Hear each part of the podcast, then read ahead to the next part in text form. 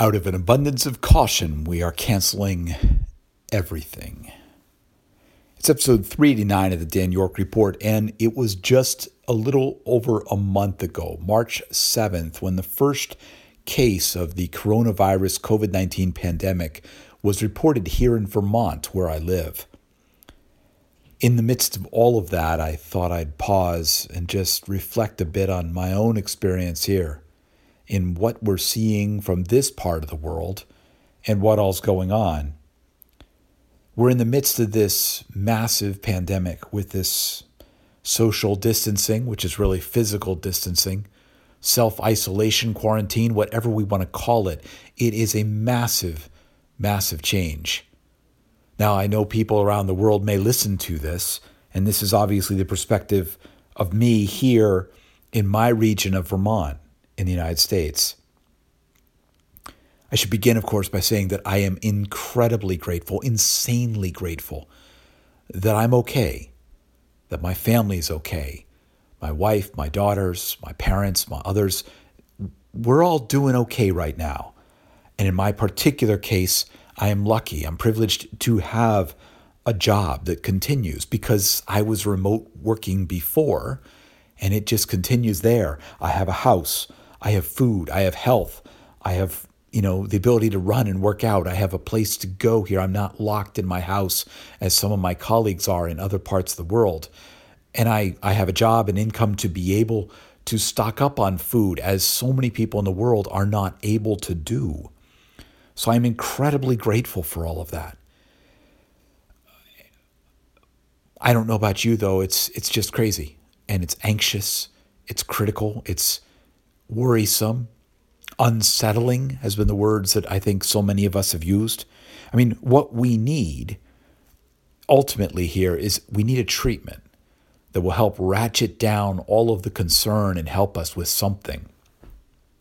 You know, when I had bronchitis last year or so, which was a bacterial infection, so different from what was here, you know, I, I went to the hospital or the urgent care clinic and, you know, they gave me a, a pack of antibiotics. They said, you know, here, go get this.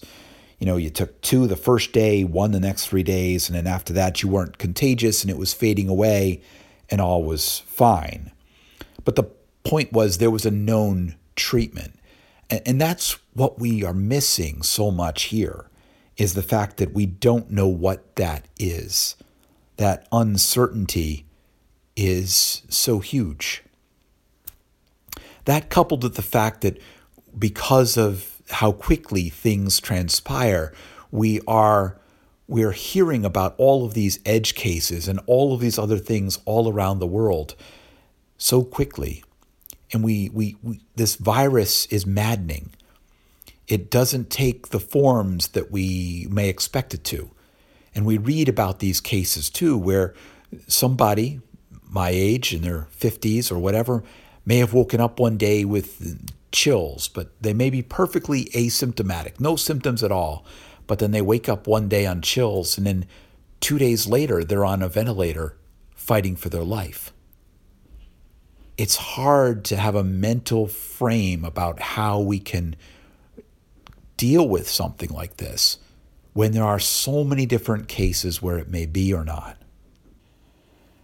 And the restrictions, the things we're putting in place, sometimes seem like, you know, on, on sometimes they seem, are we doing enough? Other times it feels like we're doing too much. But I saw somebody on Twitter saying something really good that said, right now there may it may feel like we're doing far too much, but if a full pandemic hits, the survivors may ask why we did so little my 17 year old daughter was uh, at the beginning of this was taking is taking a class on current environmental issues and on her syllabus was going to be a discussion about dystopian movies about environmental threats but instead it feels like we're living in one right now here in vermont we're blessed in a couple of ways First off, we, we have a small population. We only have about 620,000 people in the whole state of Vermont, which is a small state. We're the 49th state out of the 50 in terms of population. And in terms of population density, we're, we're I guess, about maybe the 30th. But most of the state is rural. We have a lot of just physical distancing by its nature, except for the northeast, northwestern part around Burlington, Vermont, which is the area that we live in, Chittenden County. That's where the bulk of the population lives in Vermont, and uh, about 150,000 or so are, are in that general area. And Vermont so far has been fairly okay. You know, the latest numbers as of today from the Department of Health say that we've had about 605 cases of COVID 19 identified within the state. They've done about seven, almost 8,000 tests, and uh, 600 cases, uh, 23 deaths. And uh, right now, at this moment, there are 35 people hospitalized. Um, not and and I think only a couple of those may be on respirators. So we're okay at the moment. Although any of the studies show that it's going to rise, this is the part where it's supposed to be rising and, and more happening over here into mid late mid to late April as far as the projections go. So we'll see. We'll see where this goes. You know, it's um, it's hard. You know, when when this was all first coming out, we would were getting the information, and we live in in Chittenden County, which has, I think, about 300 and, well, 324 of those cases are all in our area. So half of the cases that are going on. And, and that's, you know, this is where the population is. This is where people are. But it's hard because you, you hear about the cases, you know this, but you don't know who has it. Where is it? Where is it happening? I mean, we're seeing it all over the place. And like most states, most places, you know, everything's been canceled here. We have, you know, all of the colleges, the students have gone home. The schools, the governor of Vermont first initially declared that schools were out until April 6th, but then soon thereafter declared that schools would be out for the entire school year. There will be no more school here in Vermont in the buildings face to face schools have all had to jump to, you know, distance learning of some type, some kind of online thing. And so that's been a that's a whole nother space. Um, you know, we, my wife and I both continue to have our jobs, and that's great for us. You know, we're we're privileged to have that. So many people here in Vermont have lost their jobs and not been able to but we're we have our jobs and then we're also trying to be teachers to our kids in some ways because the parents you know have to for our youngest daughter's a fifth grader and here at least the online lessons the distance learning for the fifth grade and down for our particular school that she goes to have been you know mediated by the parents so we're working and helping getting things ready for each day and working with her you know doing all that kind of stuff the the social the social disconnect is so hard, especially for, well, kids, adults, all of us, and things. My 17 year old was taking an early college program for the state of Vermont, where they it's a great program. Instead of your 12th year of high school, uh, you're you're able to go to college early, and you get a whole year. So she was actually already taking one of her classes online, so she's had to shift to all of them, um, going that way. So it was not as big a transition for her But this also raises lots of issues too around what about people who don't have internet access? You know, in Vermont, in the area that I live, internet access is very, you know, you can get it. But you just drive 10, 15 minutes away, 20 minutes away, there are spots where you just cannot get internet access. There's, you know, this we've seen these articles, certainly it's highlighting this this digital divide because now kids need internet access. Parents need internet access for work. So many different pieces that are out there. It's uh, it's amazing. You know what this does to exacerbate to show this digital divide shows that we need that internet access all over the place. It's also been interesting too to see what happens with community groups. I've been a member of Rotary uh, for the last six months or so, and our Rotary Club usually met every Wednesday morning at 7:30. Well, we stopped that, of course, as the as the dictates went on here to stop meeting in different places, and so now we've been moving to using Zoom, as so many people have, and other different forms to connect. We're wired to connect in some way. We want to go and do that. I did a, a presentation to our local WordPress group over Zoom. Again, we were able to go and do that. It's just hard too with our medical system, wondering if we have the capacity. You know, here in Vermont, like I said, we're not yet, you know, really pushing, straining things yet.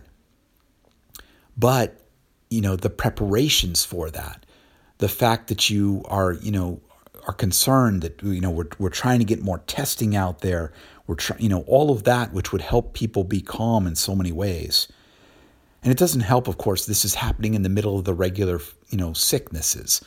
Here at this time of year in the, the going winter into spring, you know, schools are, are germ magnets and there's so many different things. There's 37 flavors of flu and viruses and colds and everything. And you get this paranoia that goes on where you start to wonder everything.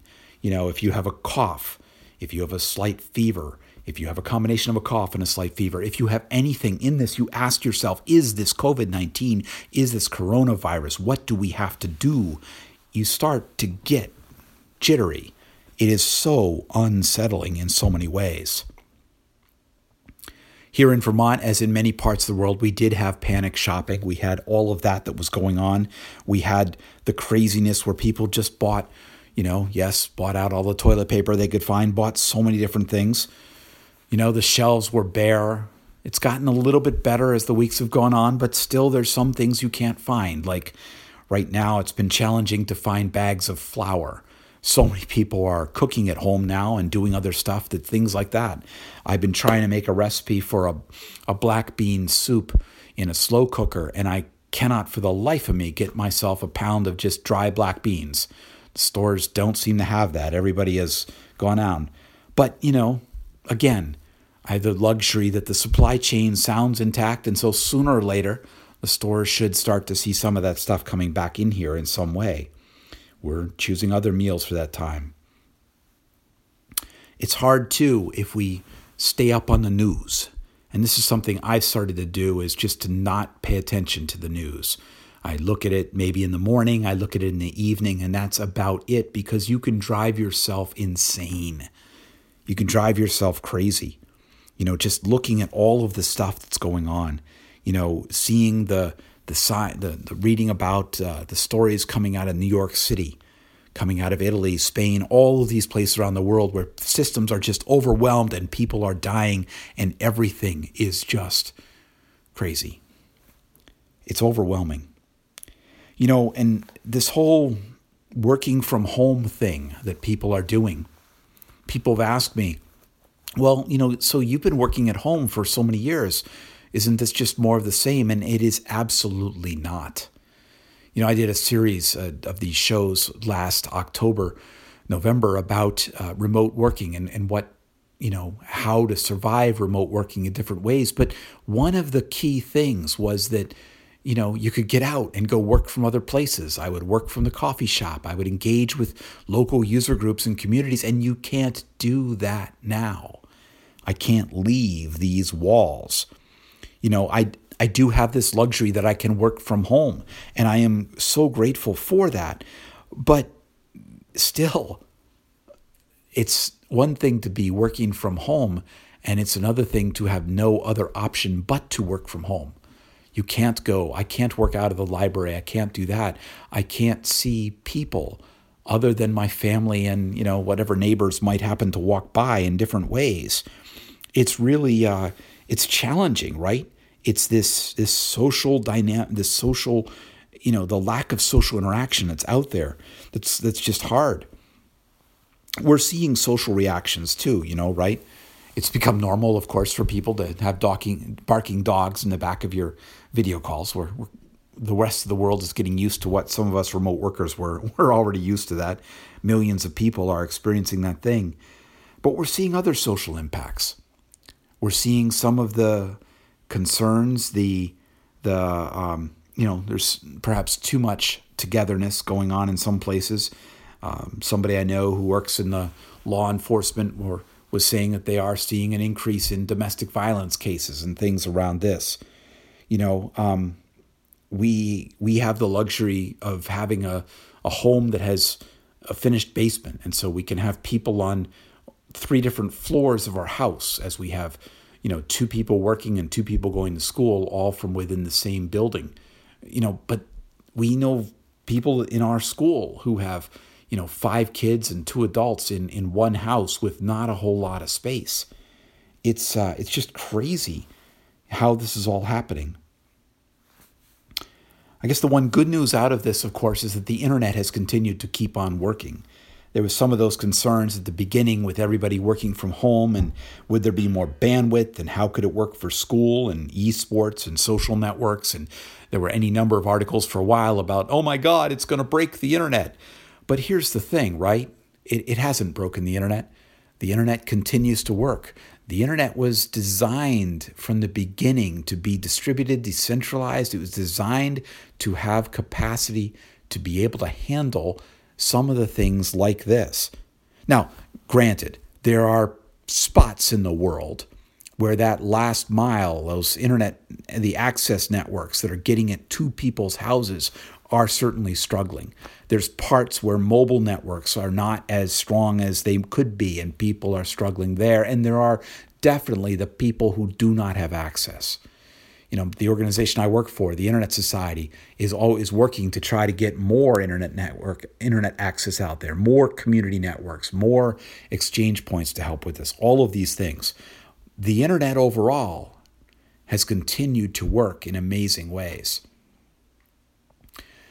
Again, some local networks, some services have been overloaded, but overall, the internet keeps on working. And I'll tell you, it has been that lifeline right now for so many of us because we are able to work. We're able to have calls with people. We're able to do video. We're able to do online distance learning. We're able to do this. A, a weekend or so ago, I was able to be part of a celebration of a wedding with, uh, well, it was a celebration of a relationship, a wedding doing all that. That was the last show. If you go back to episode 388, I talked a little bit about what that experience was like with 90 plus people from around the world joining in a virtual celebration like that. This is coming up on the Jewish Passover time when families will be gathering for the Seder and for different pieces like that. And I know families who are, you know, setting it up to use Zoom to be able to go or other, you know, or Hangouts or FaceTime or whatever to be able to share that moment between each other. The internet is a lifeline for doing those kind of things like that. One, I guess, final note I'll say is that we don't know about this longer term. You know, what is the economic impact around this? The hospitality industry, the music and so many the event industry has been just decimated. So many of the industries around here in Vermont are just, you know, and when we're just a microcosm of the larger picture, you know, the bars, the restaurants, the the musicians, the places, um, the the local stores and restaurants, all of that has just been put on hold. We don't know you know what the long-term impact is going to be largely because we don't know how long this is going to take. We don't see what it's going to be.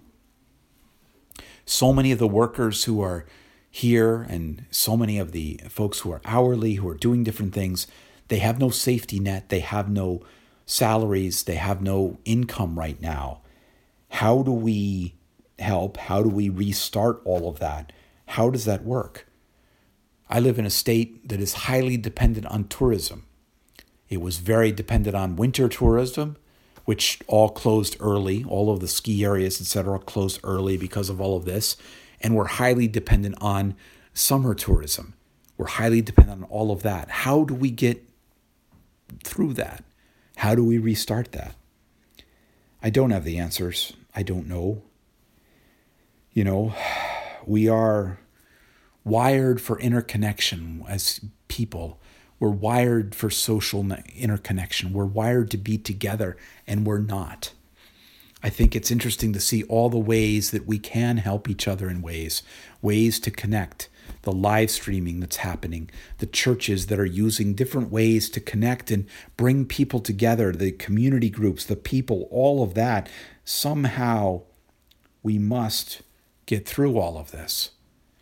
Like I said at the beginning, I mean, what we really need is that, that treatment. We need some kind of clue that here's the pattern that will help us. That alone could ratchet down the concern and help us be able to get back to being able to connect and socialize and work and do all of that. But we don't have that yet. Obviously, a vaccine would be critical at some point, but even for the moment, if we had a clear plan of a treatment beyond what certain government officials may just randomly say somehow works, but really a proven treatment that would go and do this, we could be so much better in some way. We need that. We need that communication. We need, above all, to be kind to each other. It's going to get worse probably before it gets better. Some people are lashing out, they're angry, they're mean. We need to be kind to each other. Somehow we must all get through. Maybe someday we will look back at uh, all of this with a degree of amusement. You know, maybe we'll think back upon this. Those of us of a certain age can remember, you know, the gas lines of the early 70s or the Cold War drills, or we can remember the fear of Y2K. Remember when the world was going to end, but the key thing about that was it was infrastructure. The systems were going to fail. The infrastructure was there. The planes might fall out of the sky. The bank systems might not work. Transportation might fail. The systems would fail. But this one hits us. Our bodies might fail. We might die.